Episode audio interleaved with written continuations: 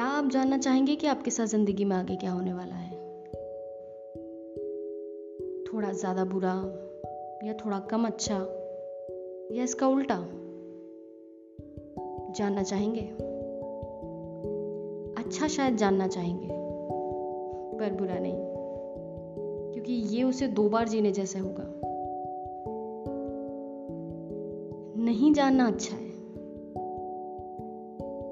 पता है, हमारे दुख का सबसे बड़ा कारण यह है कि हम दुखी नहीं होना चाहते। वैसे होना भी क्यों चाहेंगे? पर ये हमारे हाथ में नहीं है। हमें ये चिंता नहीं करनी चाहिए कि आगे हमारी लाइफ कैसे होने वाली है। क्योंकि ये कैसी होगी, ये समय और बाकी बहुत सारी चीज़ों पर डिपेंड करता है। पर हम अगर अपने अंदर की लाइफ पे काम करते हैं तो कुछ ना कुछ अच्छा हो ही जाएगा। जब हमें पता नहीं कि फ्यूचर क्या है। Isn't it a great thing not knowing हम एक मूवी देखने जाते हैं और प्रिडिक्ट करते हैं अपने अपने हिसाब से कि एंड में क्या होने वाला है। पर एंड में कुछ ऐसा होता है जो आपने कभी नहीं सोचा था। And you come out end से वाओ अगर वही हो जाता जो हर बार होता है, जो प्रिडिक्ट किया था हमने मज़ा नहीं आता ना। वैसे हमारी लाइफ में प्रॉब्लम क्या है? अच्छी तो है। मैच फिक्स क्यों करें? देखते हैं क्या होता है।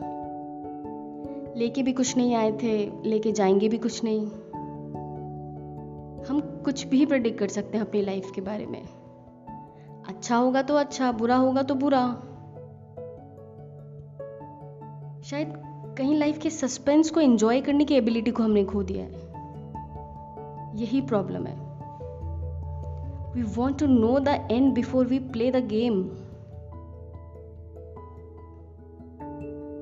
महत्वपूर्ण यह है कि क्या हम अपने जीवन के अनुभव को गहरा और मीनिंगफुल बनाया है।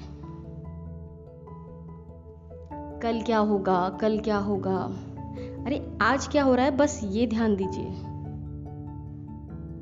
आज अगर आप अपने इमोशंस और थॉट्स को संभाल पा रहे हैं तो कल भी अच्छा ही होगा। बाहर सब ड्रामा चलता रहेगा। आप बस अंदर क्या चल रहा है, वो देखिए। हाँ वो सारी चीज़ें भी होंगी जो हम नहीं चाहते।